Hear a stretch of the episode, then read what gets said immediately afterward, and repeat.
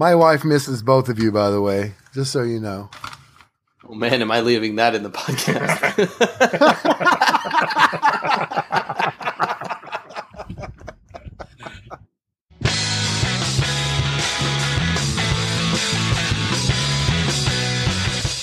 Reclaimed audio, upcycling and making with reclaimed materials.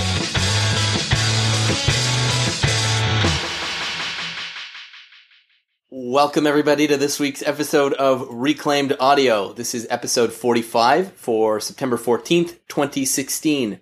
This week's top Patreon supporters are Luis Gonzalez, Make Build Modify, Stu Morrison, the Godfather Jimmy DiResta, Tristan Timber, Sean Petty, and Scott Turner. What's cooking, boys? What's happening? What's cooking with you, man? I got my first commission for a whiskey box from something that was not Etsy. I think it was a, forgive me if you're listening and I don't know how you got to me, but there's a gentleman who reached out to me through Facebook, said he liked the podcast and is local to me and wanted a whiskey box.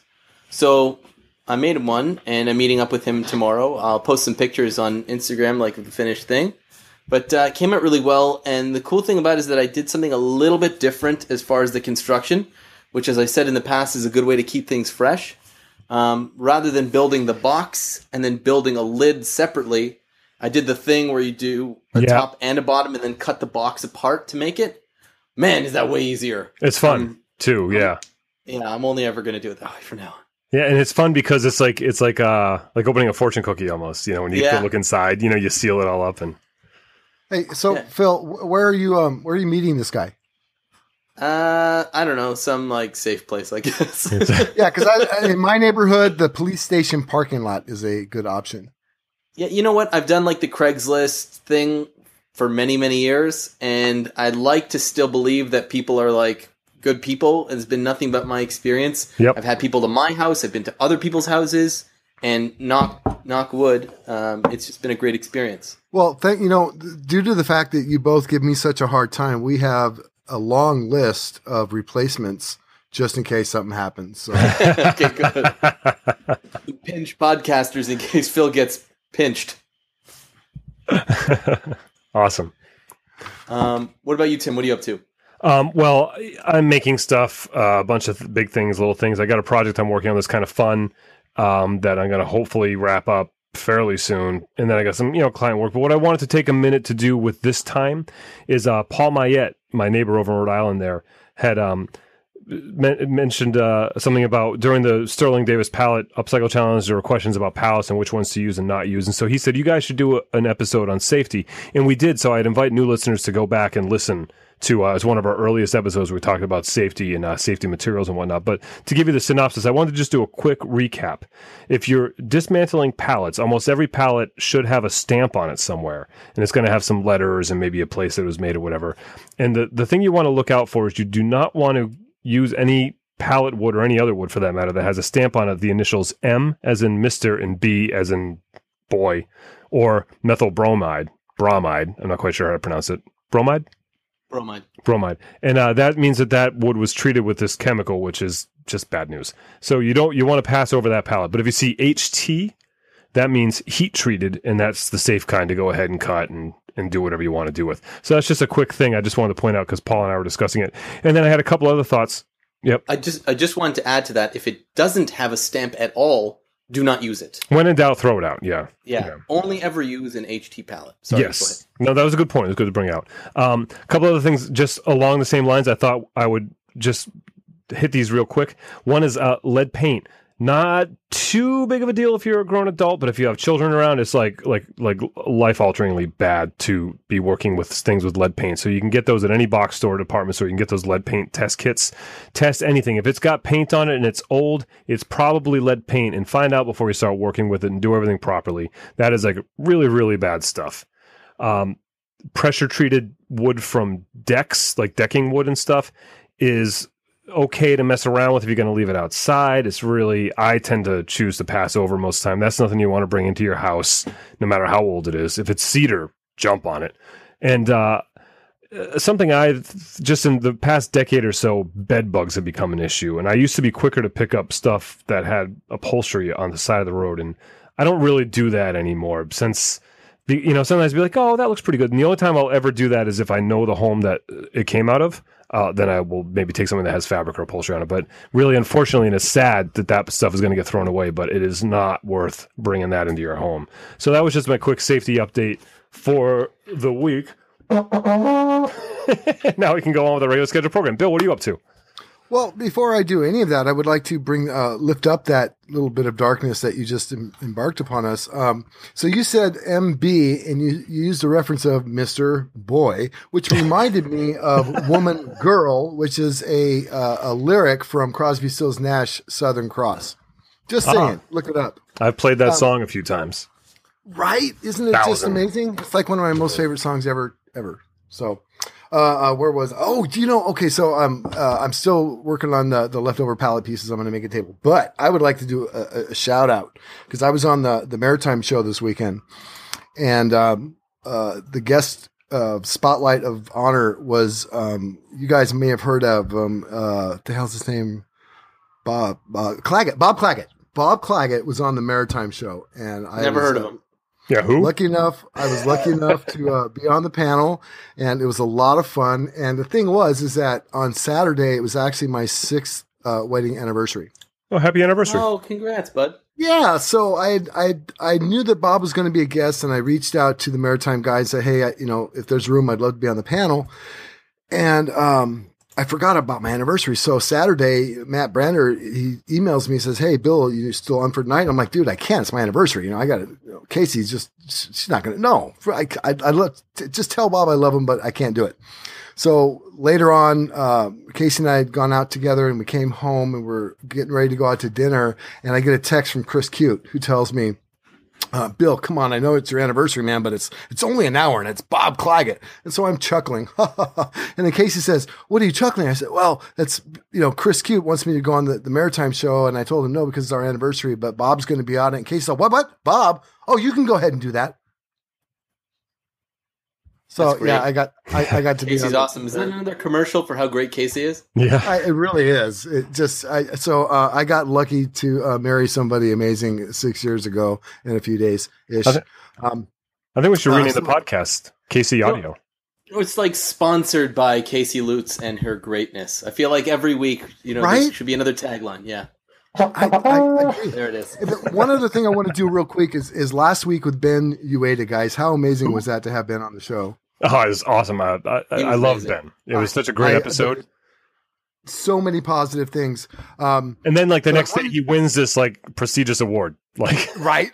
I mean, that's, the top 540 in design or architecture or something like that. But anyway, the topic idea came from a couple of friends, and we didn't really give them any credit for it. Frank Snyder and Ragtime. And Frank was the gentleman in question who had the thing, but I want to make clear that this other person didn't actually go out and do anything. How it all came about was Frank said, hey guys, I have something that's bugging me a little bit, and this is my response to this guy when I found out that he was interested in selling stuff that I showed him how to make. And his response to the guy was just, it was truthful. It was, hey, I'm not comfortable with this, just so you know, that's how I feel. And that's really where all this came from. It wasn't a horrible situation, but to me, it was more important that Frank actually responded to this guy in an amazing way and was honest and truthful. And it was I'm sure it was uncomfortable. And then Ragtie's of course, he's a good friend of ours. And he's just yeah, you guys need to talk about this. So we did. That's where it came from. Just want to give those guys a shout out. I love them both. They're both pretty cool guys. So I'm making a table. But what was interesting, just to go back to last week real quick, was that it did seem to be something that was on a lot of people's minds. And it is an interesting point in time that we live in right now, where intellectual property is this shared thing. But then, and it's been going on Metallica in the 90s with, streaming music and MP3s, it's back then it was becoming an issue. Now it's becoming an issue with everything, whether it's physical or digital. And so it was an interesting conversation. If you haven't listened to that podcast, I suggest you go back and listen to it, and tell 100,000 of your friends to listen to it. But make sure that we get the intellectual property rights for that episode. Right. And let it be known that we have no idea who this other party was. And Frank made it clear that that was not the point. Because we've actually heard from a few people saying, hey, I'm sorry, I put you guys in a hard spot. And we just, nobody put us in a hard spot. It was an amazing topic. And we've all been on both sides of it. Yeah, you know? sometimes it happens, and even the famed Jimmy DiResta, who he even said that his podmate David Picciuto, 100 years ago, Jimmy came out with a stool, shop stool video, like 2 days after David came out with almost the same design, same everything. It was just, it happens. There's a lot of us out there making stuff, and we want to make sure that we just handle things well. So let's go ahead and move on with the podcast now. Yeah. Oh wait, no, Phil, that's right. What are you doing? I forgot. Yeah. He went first this time.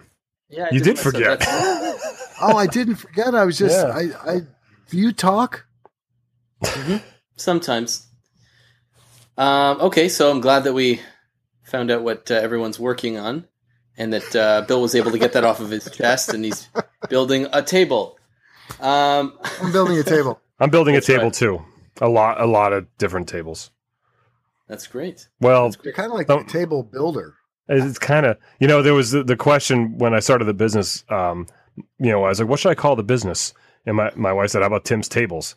And I was like, oh, that's cool because of the alliteration, but I don't want to only make tables. Yet here I am. Making tables.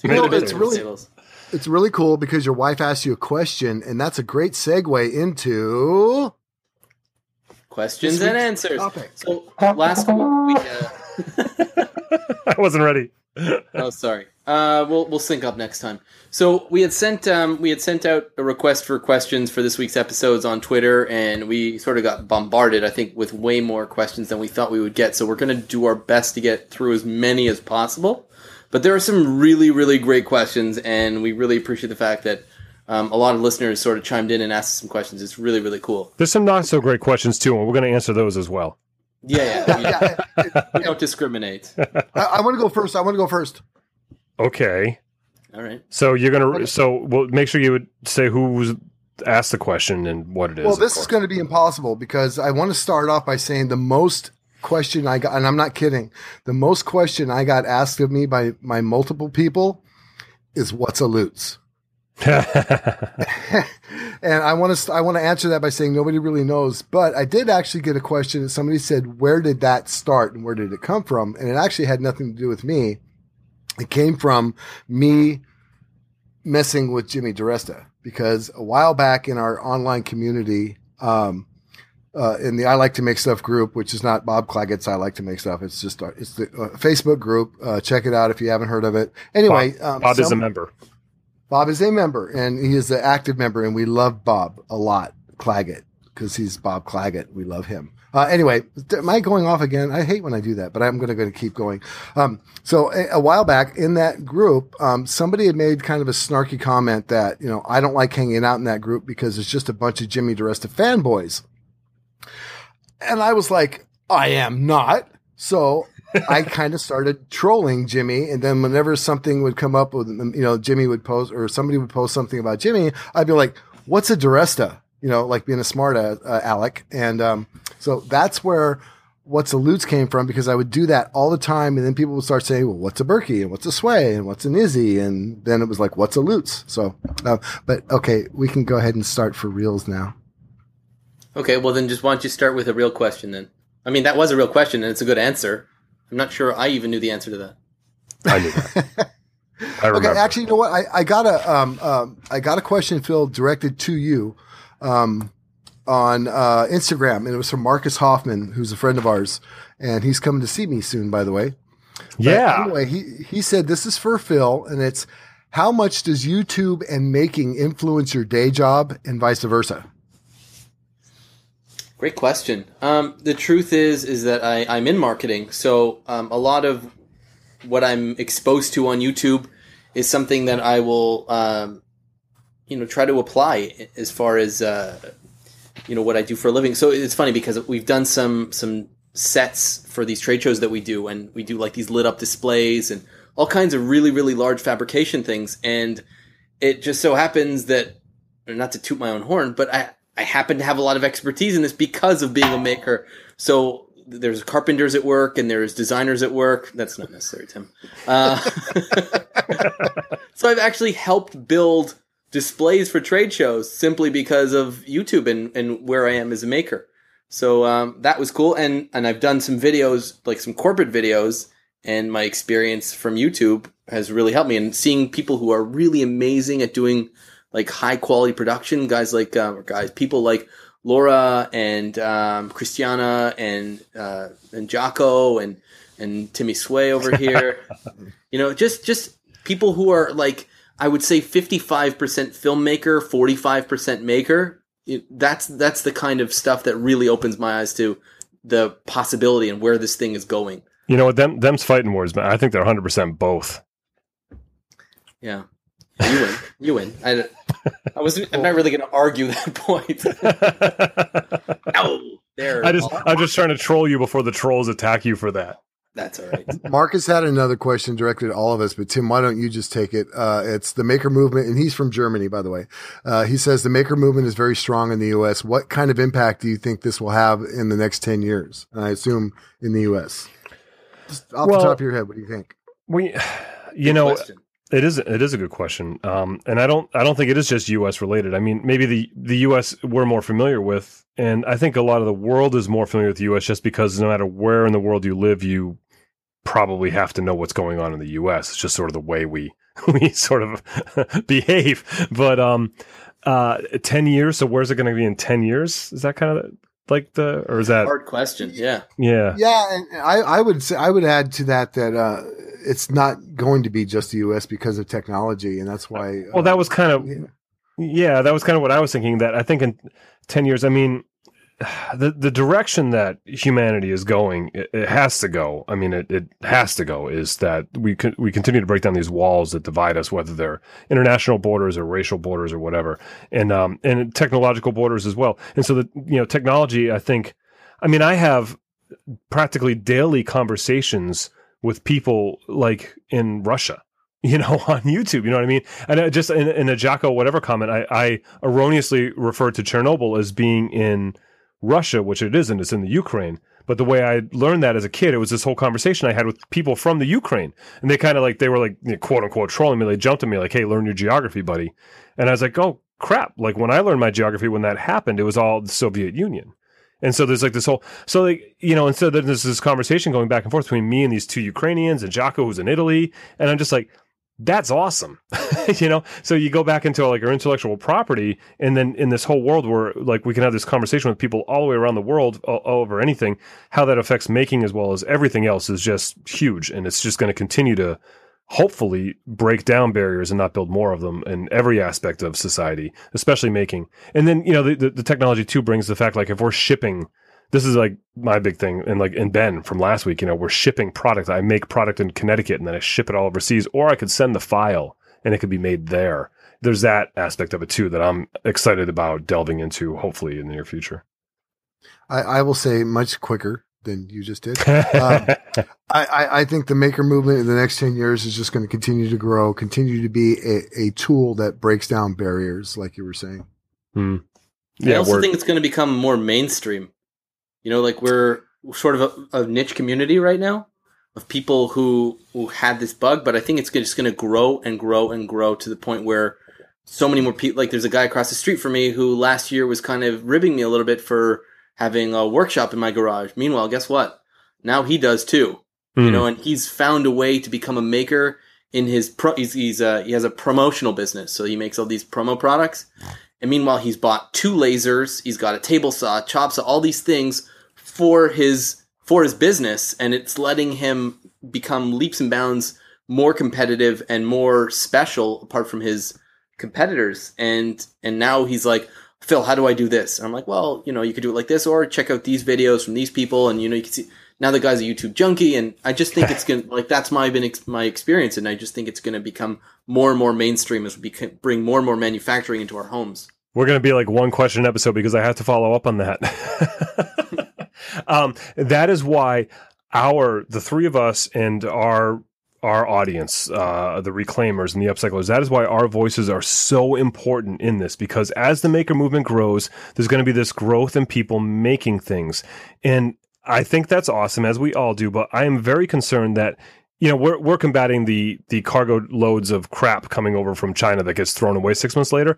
Is it any better if we just make it here? I mean, yeah, we're saving a little diesel fuel, but so that's where our voices need to come in. It's like, okay, while you're cutting your teeth on these new tools and you're buying your CNC machines, your laser cutters, think reclaimed. Think about, don't just make a bunch of stuff you're going to throw away out of new materials and cut down another tree and make a bunch of new stuff. Like, we need to really keep people thinking efficiently and green on this, as well as, you know, making. I think it's super important, because I just don't want to see a million like little wooden keychains in the dumpster.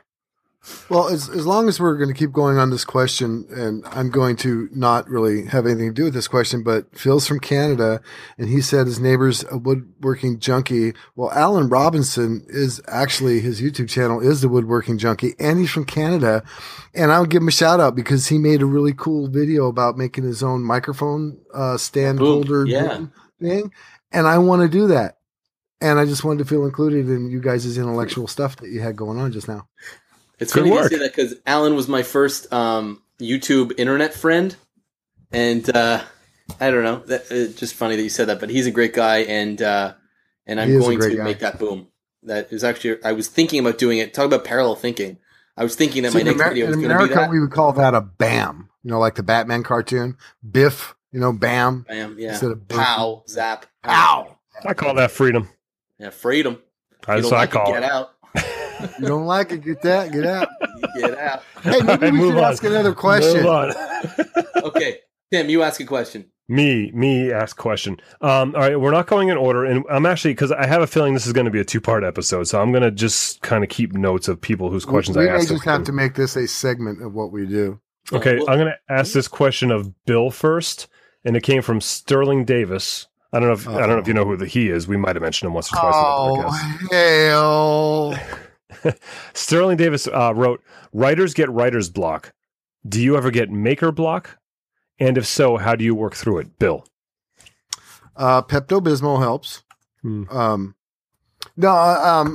I think we all do. How do you work through it? I have a couple of different ways. One of them is just to forget about it. I mean, if it's like you need to walk away. Don't worry about it. Come back at a later time. Give yourself some space.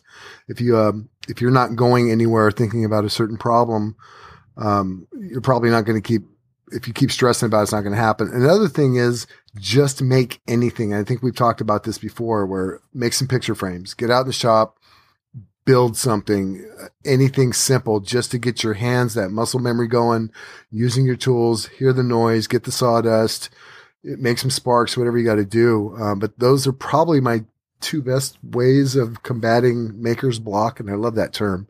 Yeah, just try and get out there and do something, make something, anything to get past it.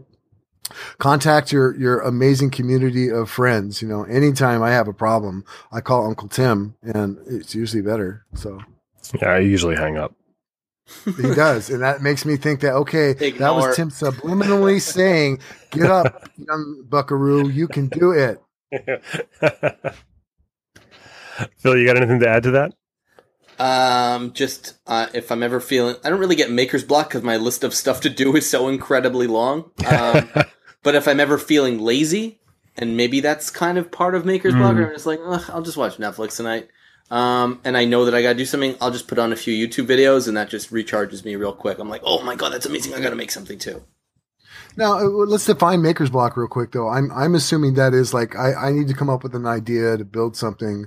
And I'm having trouble kind of getting that idea sparked, or is it, I know what I have to build, but I don't want to get started on it, or I don't know where to start on it, or is it both? I don't know how to do it, maybe even. It could be a lot of things. Yeah. And so I think depending upon the situation, like what you said, Bill, you know, if it's about just, I don't know what to do, making picture frames, you know, and then Phil, your answer is almost the same as mine. I was going to say, go somewhere else. Like go to an art museum or go to a store or go to and get a little inspiration, or go to YouTube, because there's a lot of, you know, awesome inspiration there. Sometimes because that almost everything I've ever made, like on my own or for my own, is because I've seen something and been like, I can do that, but I would do it like this, you know. I would like to add too the YouTube thing. That's amazing. I think if you just pick somebody else's idea and make it yourself. Oh, never mind. That was last week. Sorry. All right, Phil. Okay, I'll do the next question. I'm going to do one interesting one and one real one. So one comes from Marsh Wildman, who wrote us, "How does one get a Reclaimed Audio sticker? I'll trade you." Marsh, no need to trade us. All you have to do is just send us an email at info@reclaimedaudiopodcast.com, and Tim or Bill will be happy to send you a sticker if you're in the U.S. I will be happy to send one if you're in Canada. You forgot the $5 bill. You have to mail us the $5 bill. That's right. Okay. Pre-addressed, stamped envelope. I'm just kidding. Just send us your one. Just, yeah, we'll mail you one. Yeah. And my real question comes from... Any of us. What? All right. What?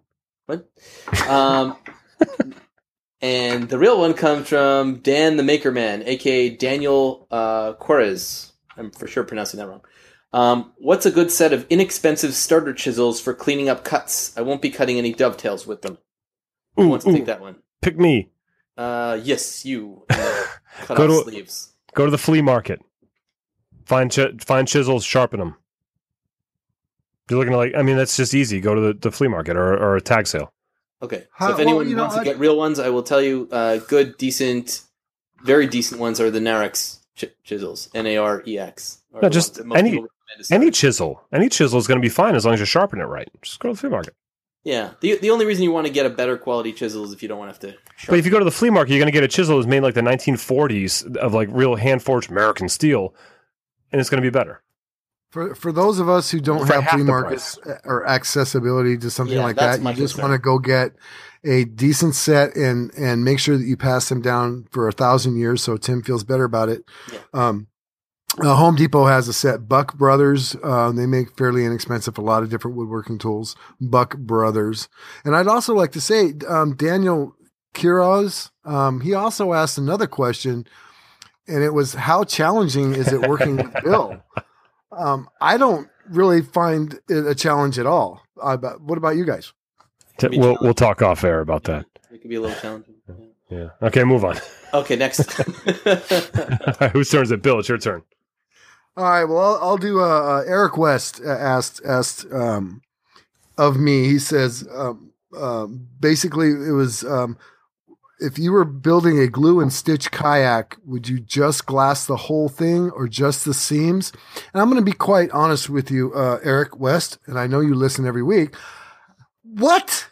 I also have no idea what he's asking. Anyway, yeah. I looked it up, and there is an Instructables on actually how to do that exact thing, Eric. So I actually answered your question. Instructables, buddy.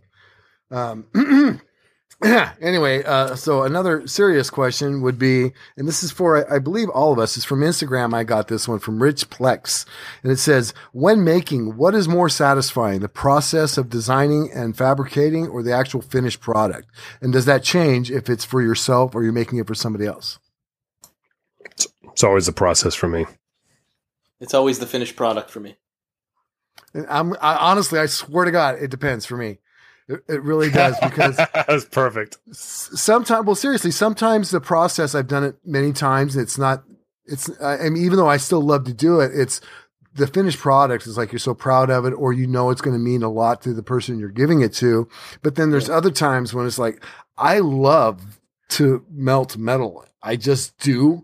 So if I have that part of the process, I love every time, even if sometimes I will just, it's like, if I'm building something completely out of wood, I will just go weld on a piece of metal just because I like to, and then go back to the wood part.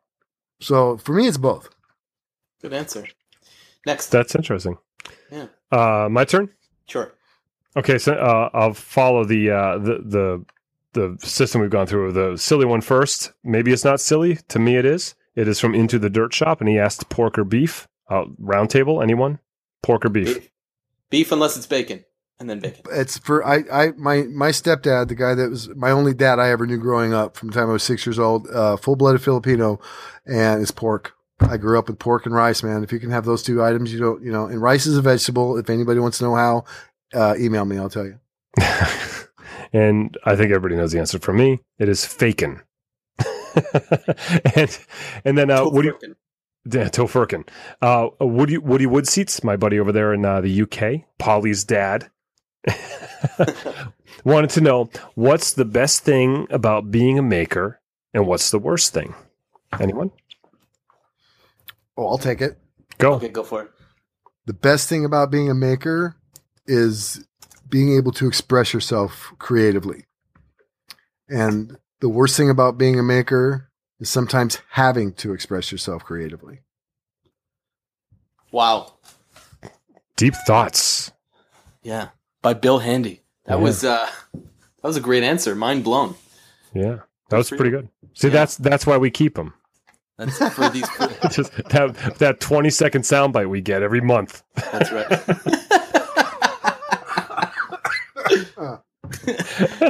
I think I can't add to that, Phil. The best thing about being a maker, I actually answered that question on an Instagram post, I don't know, maybe 4 or 5 months ago. And it was a picture of that little laptop desk that I had built, and it was, I want this, and an hour later I have it. Yeah. So that was that. And the worst thing about being a maker, I don't know, I guess other people having a preconceived notion of what that means and then sort of not really getting it. You're like, oh, you're a carpenter, mm-hmm. right? Could you fix my stairs? I was like, that's not what a woodworker is. That's not what a maker is. I mean, I guess they could, but that's not really... I guess it's the ignorance. I guess that's probably the worst thing. No, but that's part of that's the best part too. It's like, yeah, I can, but I'm not gonna. Yeah. I could totally do that, but I'm not. I'm not gonna. Okay. Tickets, you did your question. Okay, so I'll go next. Okay, so here's the silly one first. My friend Pat Laperriere, Le Picbois, asked, "Do you ever unsubscribe from someone for real, and why?" I have never unsubscribed from somebody's channel. Honestly, I have, and it's not. Oh wait, I can think of one. Okay, but go ahead. No, I haven't. It's not anything for any insulting reason, like, oh, that guy's a jerk or anything like that. It was just because I wasn't watching the videos, and just to keep my feed down. And I would find myself passing over him, so I would go like, but then missing other people's because the feed got too busy, and so you have a couple hundred in there, and every once in a while you're just like, I got to purge a little. You know? That's true. You take change. Bill, have you ever unsubscribed for any specific reason other than to clean house? I'm trying to think. There was that time we were fighting. I was going to say, I unsubscribe from Tim quite often. He just doesn't know because it's like he hurts my feelings and I just like unsubscribe. This is one of your 12 accounts. Yeah, you know, it's like, so I honestly don't think I've not like that. I've never unsubscribed from anybody for that reason. I remember when I first started doing the YouTube thing, I had like 7,000 channels I was subscribed to, and I had to knock them down a little bit, but that's it. You know, just so I unsubscribed from a bunch of people that I really wasn't watching. So, do you remember? Maybe this is a little controversial, but remember that guy who got into it with Jimmy that I think a bunch of us unsubscribed from? Yes. No. Okay, you're right. Yes. Oh. Well, yes. I was never subscribed. Yeah. You weren't okay, I was. Yeah, I was going to say, I didn't. I was never a subscriber, but I would have unsubscribed from him. Absolutely. Okay, so you crossed the line. Okay, so there's, and Pat, I'm sure you know who that is because you're part of the group, so I won't even say it because I don't want to start anything. Here's the longer question. Where would you travel for inspiration if there were no restrictions? What would you hope to see/learn? Wait, who said that? Oh, good question. Sorry. Steve Benson, @BensonFreelance. I'll see it again. Where would you travel to for inspiration if there were no restrictions? What would you hope to learn/see? Well, if the restraining order is ever lifted, I guess I'd go see Bill. And what would you hope to learn/see? Why the restraining order was in place in the first place. Next. What about you, Bill? I have a real answer. I have a real answer too, but okay. Go ahead, Bill. Honestly, my real answer is I would do kind of a road trip, and I would see first and foremost Andy Berkey. I would go to his shop and spend some time with him. I think we have no clue to the extent of what can be learned from that man's head, and then probably. Jimmy, you know, I mean, he wants to have is if the whole makerspace thing with Jimmy happens, that's the destination I would have to. I'm going to have. I will make sure that happens. Right? Tim and I can drive there, I think. Yeah. And then seriously, spend some time with Tim. I mean, one of the things I, in all seriousness, take the stalker element out of it. One of the things I love about Tim is his style, is very much my style. Absolutely. Product, the way they look. And I just know that together we could probably come up with some really cool designs and stuff. Phil, you blow me away with your straightforward attack on getting things figured out. You know, I want to do this. Okay, I will do this. Learning that from you is so, yeah, a road trip. Seeing all my favorite people, I think, would probably be my destination. And I wouldn't have to leave the continent. Continent. Not incontinent, continent. Ew. Yeah. Thank you for those kind words. If I could go anywhere, no restrictions, I'd probably go to Japan. I'd want to see some of the insanely cool temples, like the ones in Kyoto that have been standing there made of timber frame for like 1,000 years. And I think that would be incredibly inspiring. And to be able to see some Japanese craftsmen and some of the insane joinery they do with like no metal, that kind of stuff. I think that would be incredibly inspirational. What do they listen to? What's that? They don't listen to metal. What do they listen to? What do they listen to? Hard rock? Country? They're more into like J-pop, that kind of thing. I think they listen to Reclaimed Audio. Hello. Oh, sorry, man. That was an underhand lob that I should have hit right out of the park. Sorry. Right? You know, that was very similar to my serious answer. I mean, obviously, there's all these places in the world and all these, like, you know, the Seven Wonders and all these, like, I mean, just the pyramids. Like, you know, how many times have I said it? Like, I think to myself all the time, like, well, if they could build the pyramids, I can figure out how to get this 250-pound table up there, you know? That's, like, one of my things. But the one that always sticks out of my head, and I don't remember the details right now, I could find it if I took a minute to Google, is there's a church in Russia, and maybe my Ukrainian and Russian friends over there might be a little closer. They could they could write in and tell me exactly where this is, because apparently I'm lacking in my geography over there. Well, that's because it's probably in the Ukraine. Yeah, probably. We'll find out in a minute. But there's a church that was built, 100 million years, or hundreds of years ago, whatever. And there's not a single nail or joint, fastener in it. It's all axe cut joinery. And it's one of those like Russian, it's got the onion domes on it and everything. And I've seen pictures of it. And so the folklore behind the church is that the master carpenter that was in charge of the build said that his axe was blessed by the gods or God. And to make this church happen. And when he got done building the church, he threw the axe into the pond that was on the property. He said, this axe's service has done its job and it now rests in peace. And I want to go find that axe. Now, is that where, and I'm serious about this, do you think that could be where the Excalibur fable came from? Well, I don't know if it's that old, but it is like a medieval times type of a thing. But I all those stories, like the great flood stories and all that stuff, like every culture has their own version of it. You know what I mean? And I don't know if it's that significant over there or not, but I read about it once on the internet and I thought it was really interesting. That's really cool. All right. Who's got the next question? Me. No, it's my turn.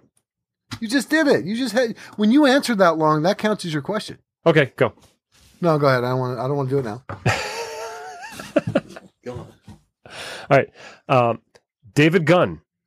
Basically, I want to be more like you guys. Tell me how. Go. I'm going to say no, you don't. I don't even know how to seriously answer that. I guess if there's something you want to do, just do it. If you want to be more like us in the fact that we try and make Reclaimed a part of our lives, Tim Sway is the end all be all of the answer to that question. Reach out to Tim because I that's a great thing to aspire to. All of us need to do more. Yes, be more like Tim and his apostle Bill. No, I mean. I am the apostate of the three. Hey, I got that checked. Seriously, I'm sure you are as much like us as we are like us, and the fact that you are a doer and you want to do things, and that's really all there is to it. Is don't talk about doing things, just do things, whether they're good or bad, because that's just what happens, And then I need to find a serious question. I'm going to shoot over to. I wanted to hit this one up, even though he didn't follow the rules properly. 77 Jimmy Pop contacted us on he said he didn't have a Twitter account, so he did this on Instagram. And he had two questions. If you could be another maker, who would it be and why? Actually, he has three questions. I don't know if we're going to get to all of them. I'll answer one. You answer one. Yeah, one. Okay, first is Phil. If you could be another maker, who would it be and why? I don't know. That's really hard. I know. That's why I gave it to you. Another maker. Who would it be? You're the smart one. Oh, crap. Who's the smartest maker you know?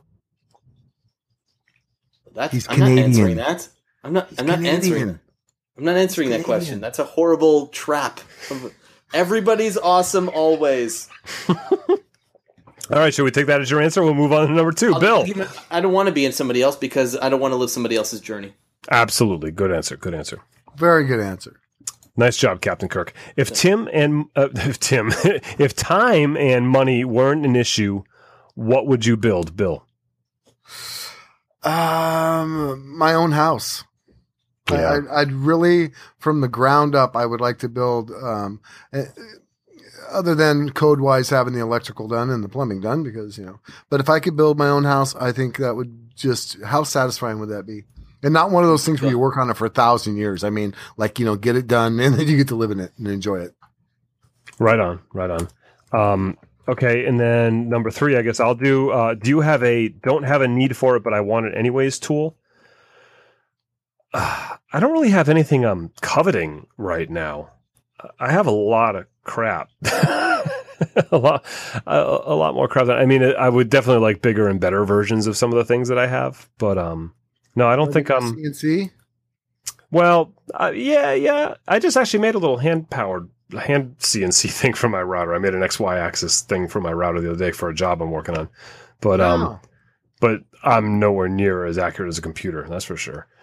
Yeah, I mean, I do want to get into this digital world of making, and actually, Joel Crawford, he is selling me his old computer, which has a dual boot. It's a Mac that dual boots up to Windows and stuff, so I can use the Windows boot to start messing around, potentially for working with some of that type of equipment. I bought one of those, like JP Woodworks has the little $100 laser etcher thing.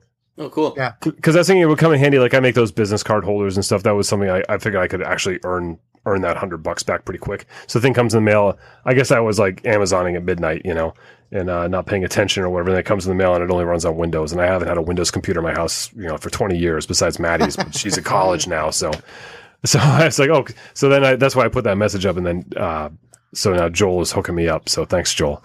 I'm looking forward to checking that out. And how big is the work bed on that laser? Oh, it's 38 centimeters. It's small. Okay. But I mean, but it is open. So like, if you could cut a panel for your boxes, if you could have one panel that was 38 centimeters, even if it was 10 feet long, you could stick it out the ends and you could put, it only burns 38 centimeters, but you could have it sticking out. That's plenty. That's like 15 inches. 38 centimeters? 30 centimeters is 12 inches. 38 millimeters. 38. Okay. All right. What do you think you're going to get for $100? You got 15 feet of laser? Sorry, man. 15 inches. No, okay. So that's like a little under 2 inches then. Okay. Yeah. It's, so well, it's no, it's, yeah, it's about. No guy really wants to say that. So I get it. Yeah. We don't use centimeters here. We use freedom. You don't like it. Get out. Okay. And there's one more question from Jimmy I missed, and is if Bill was a tree, what kind of tree would he be, Bill? Oh, now see this. You guys are going to like this because I actually thought about this question. I saw it and I thought about it.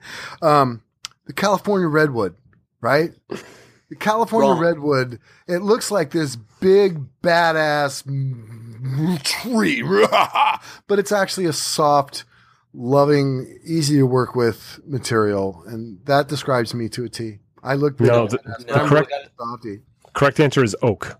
Okay, next. Correct answer is weeping willow. Next. All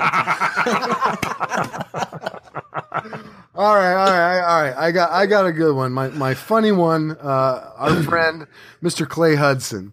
And he had a couple of different ones, like what's the shelf life of unopened epoxies? Is pine tar still available? But this is, if you want to, well, I don't care. This is the one. He says, if I have a 1364's board and a ham sandwich, can I still walk in the rain naked?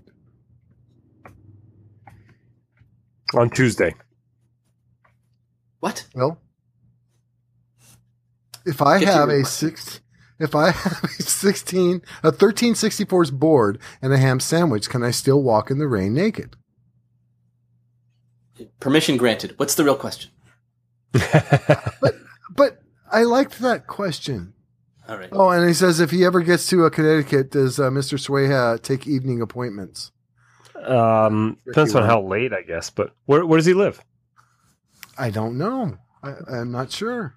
Yeah, dude, look me up, man. I'll you can come by and hang out. You know. And if it's raining, make it a ham sandwich. Yeah, just no ham, tofurkey. You know. Oh. Also clothes. Yeah, please. All right. Please Seriously. Be dressed. Seriously. I like this one. From our buddy Sebastian Alari. What job would you like to do if you weren't doing what you currently do? I guess since Tim is looking at something else, I will answer this. I think I've said this before. Didn't we talk about this in an episode where we answered that question? I said I wanted to be a contractor. Oh, yeah. Yeah, we were just talking about that. What was that? How did that come up? I don't remember. It was like 10 episodes ago or something. Yeah. I don't really care. I remember you said that, and I was surprised by that answer. I just wanted to work with my hands more. I mean, I want to. I have no answer for that, because that's, I mean, the way I've sort of always done things is that I'm doing what I want to do. And then eventually that changes and I do something else, but it hasn't changed yet. So I don't know what something else is. Freedom. I think where that all came from. Tell you what. I think where that came from, boys, was the if we could do what we did, what, you know, like change whatever it was episode we did. But mine would be, believe it or not, because I thought about this too. I would like to be a musician. I would love to learn how to play guitar. That's the one. I don't have regrets of much in my life, and I have a lot of things I should be regretful for.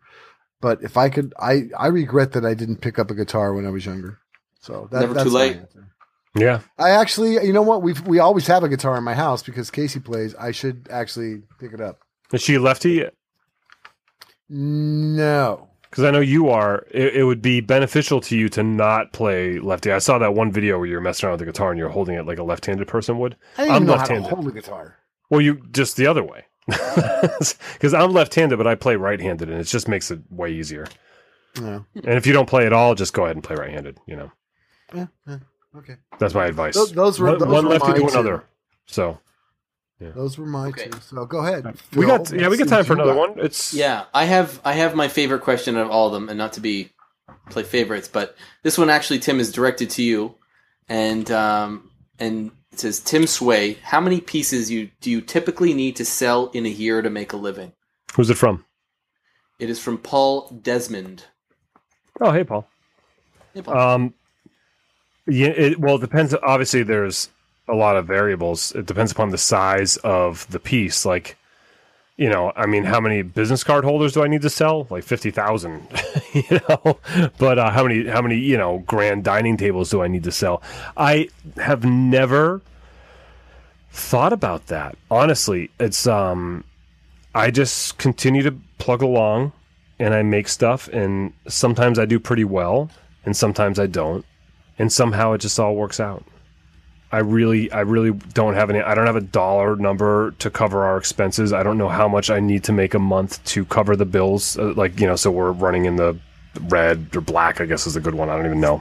You know, you want to run in the black. You do not want to run into the red. I don't know where that line is. My wife handles the finances of the house, and I keep my business afloat. I know how much it costs me to keep the business afloat, obviously, which is pretty minimal. I have a relatively low overhead, and I know how much our mortgage is. you know? So I figure I got to cover those two. Everything else is going to take care of food. It just sort of works out. I just really, I think a lot of people get really hung up on that stuff. They're just like, oh, well, I need to make X amount of dollars. And you find that there's things you need and there's things you don't need. And there's things you can have, and then sometimes you can't have them. And it just all works out. It's an important question. It'll depend upon where you live, though, because I think... I live in the Gold Coast, man. I live in a very expensive part of the world, but... You have to pay so much more attention to that living where I live, because it is so expensive. I mean, ridiculously expensive. So you can't just, I don't know, I want to make my mortgage, I guess. You know, I'll feed the chickens and everything's good. Can't do that. No, you know, I mean, maybe I'm playing it a little more like lackadaisical than it is. It's not the IRS, Tim. You could give us a real answer. Yeah, but they might be listening. Wait, do we know that? Do we really know if Paul is not? No. But put on your tinfoil hat. You don't have to answer that. I mean, you know, I try to make. Geez, I really can't have a number for pieces because the value of it, but like. You know, I try to have like one big job a month, you know, that I know is like going to kind of cover the nut of the expenses. That's like, and then there are those months where I just don't have that. And so in those months is when I make things that I think I can sell on my own. And I'm getting, every year is different. I'm getting better. I'm growing at it. I mean, when I first started the business, this is only my second year where this is my main source of income, you know, so it's, you know, there was 3 years ago, I think it actually became my main source of income by accident. That was like when I was still playing music, but it changes. I mean, like, I feel like this year has been my best year, and I'm at a point right now where I've been so busy, where I'm interested to see when the end of the year comes. And I round up all the numbers and I look at my year, my expenses, and everything. I'm interested to see where it's going to come out because I'm like right at the cusp of where it's becoming too much like work. So if I have to, you know, if it has to be too much like work, then I need to make some changes. You know. Okay, that one was not. What's that? I was going to say that one was not my super serious question. I mean, I did not expect I spent way too much time talking then. Yeah, well, we're used to that. But, Tim, I just wanted to point out, you made a correlation that this year was your best year ever, and Phil and I happen to be in your life now. I'm just saying. Probably not a coincidence. It was not my best year socially.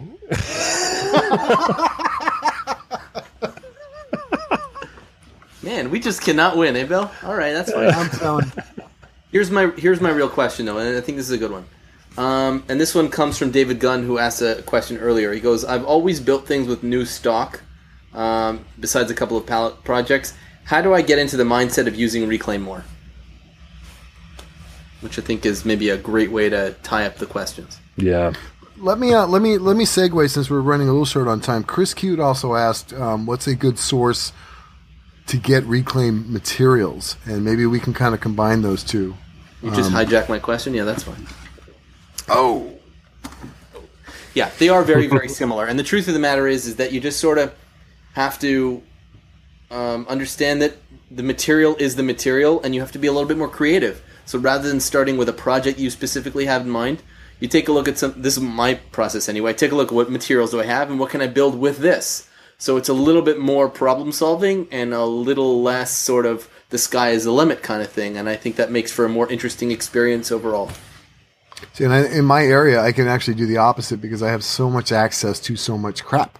I can literally, if I have a project, I can go reclaim shopping without actually spending money. I can drive around. I know where I can find lumber. I know where I can find metal. I know where I can find textiles.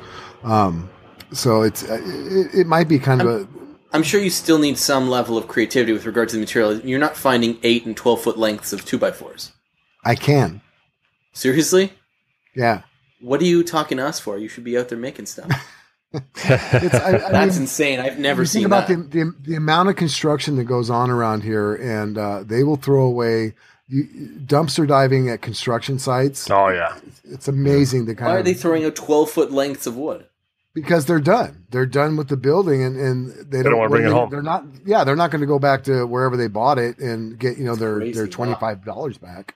So it is. It's ridiculous, and that's that mindset, and that's what David. If we were to impart anything on you, is that mindset of well, why are you throwing it away, or why is someone throwing it away? Does it still have value? You know, and the other thing is, it's almost like quitting smoking.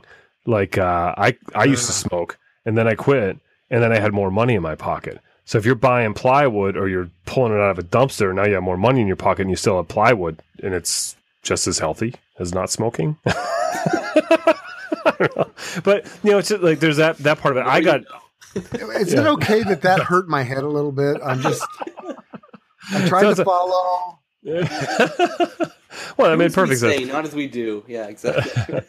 But seriously, I mean, there's like, that's a big part of it. It's like, if you spend money to build a project, or you can build a project for free, but it takes you an hour longer, how much is that hour worth? Is it worth the $50 you saved? Maybe not. Maybe not. Some people it's not. Yeah. If you only but then there's that bigger picture too. There's the holistic picture of it. Like, if you are actually concerned about, if you have children or you're concerned about the planet, you know, your legacy and all that. So it's also $50 and, you know, the future. Like, that's where it gets hard. Human being, I just, you know. Yeah, exactly. Yeah, not to guilt you into it, David, but, you know, if you want to be a decent human being, like Bill. Yeah. Pack your bags. You're going on a guilt trip. As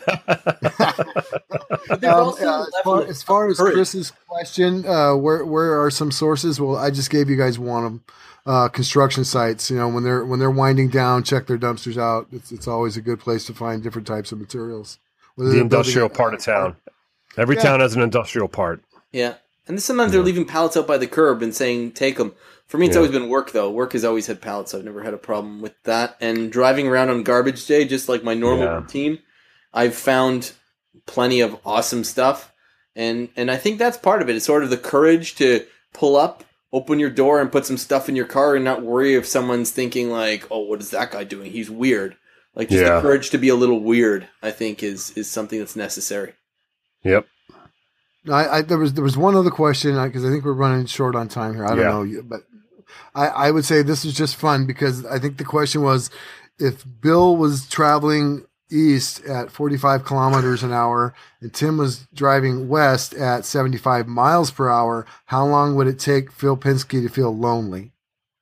And I wrote back to that question. I wrote immediately. Right? Before the drive began. So I don't remember who asked that question, but it was probably the best question I've ever heard in my life. So, horrible. Let's move on real quick to what are we watching? Bill, what are you watching? All right, let me run out a few things real quick. I know we're going to make it short, so I'm going to kind of talk fast.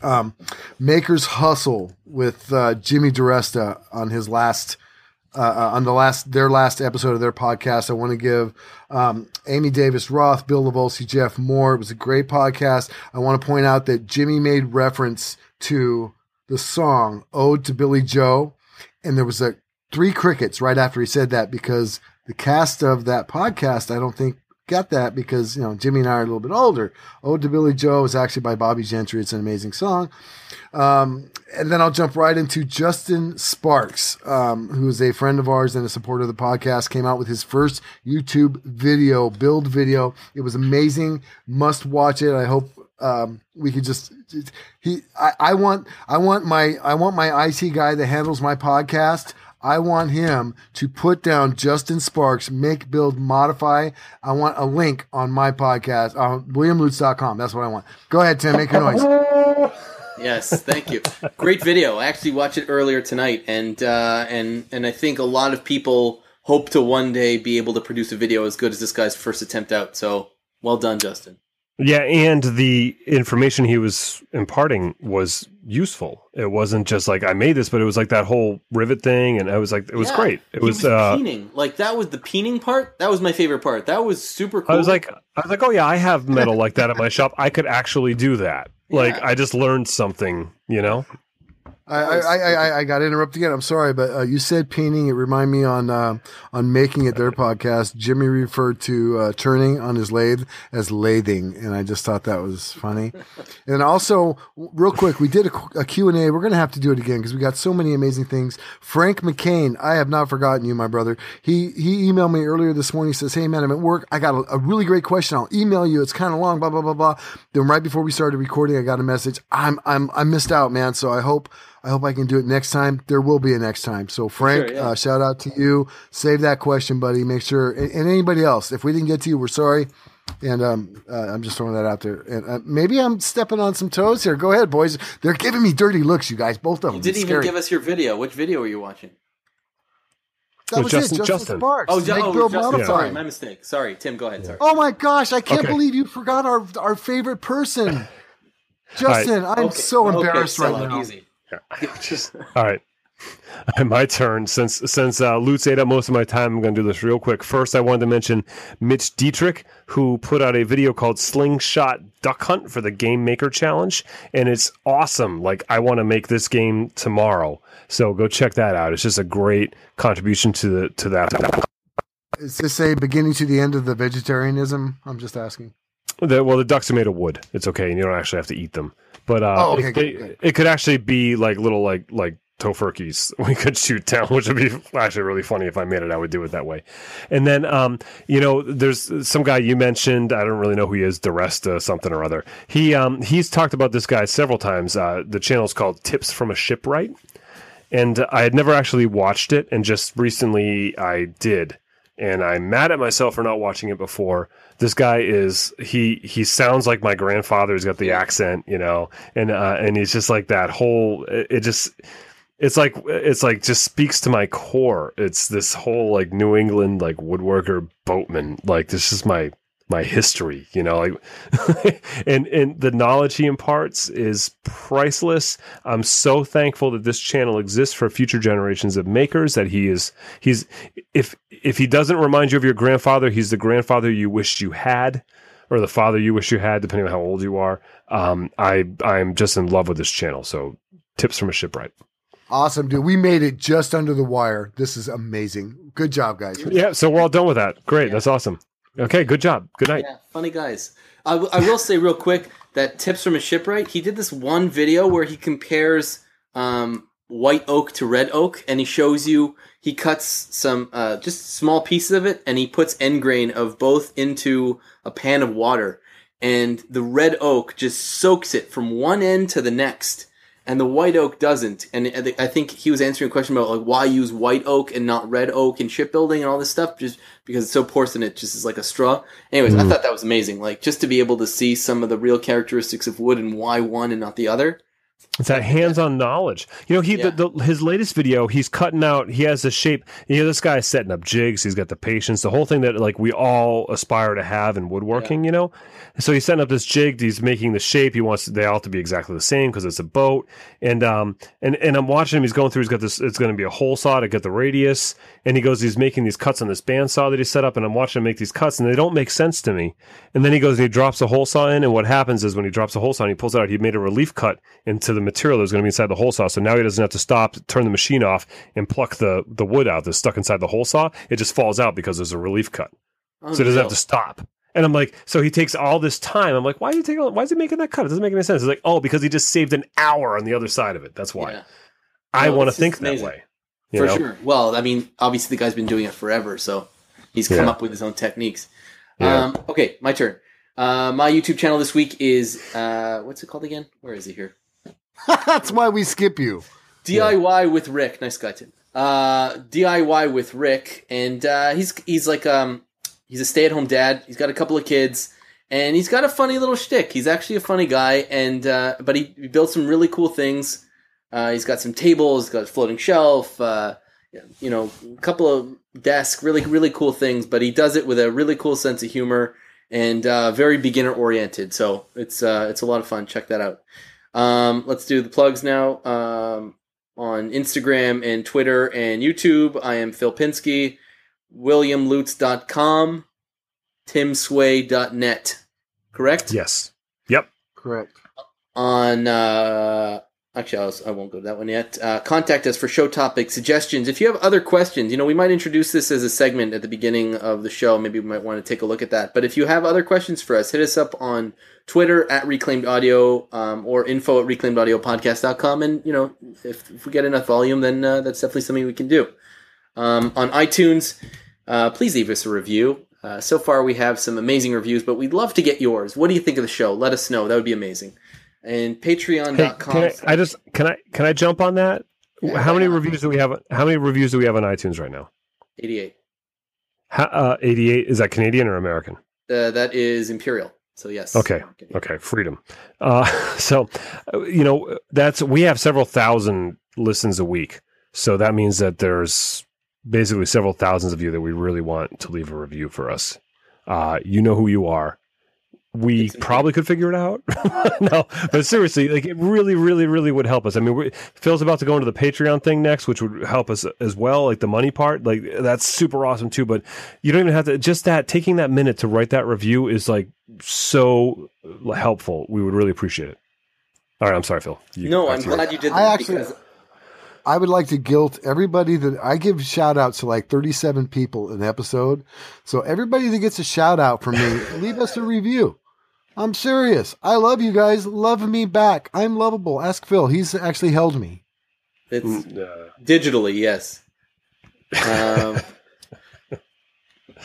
I'm glad you brought that up because I do say this and it's almost like by rote that I'm saying it. But the truth of the matter is both these parts of the podcast are extremely important. The iTunes review and the Patreon pitch are both extremely important in helping us to continue to grow and to continue to be able to do this week in, week out. So, and if you listen this far, that means you actually liked it because I think the people that didn't like it must have dropped out by now. So just go ahead and do it. Wow, they're certainly not listening to episode 45, that's for sure.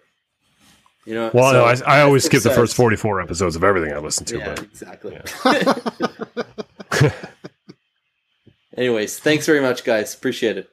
Yes, be good. Love you all.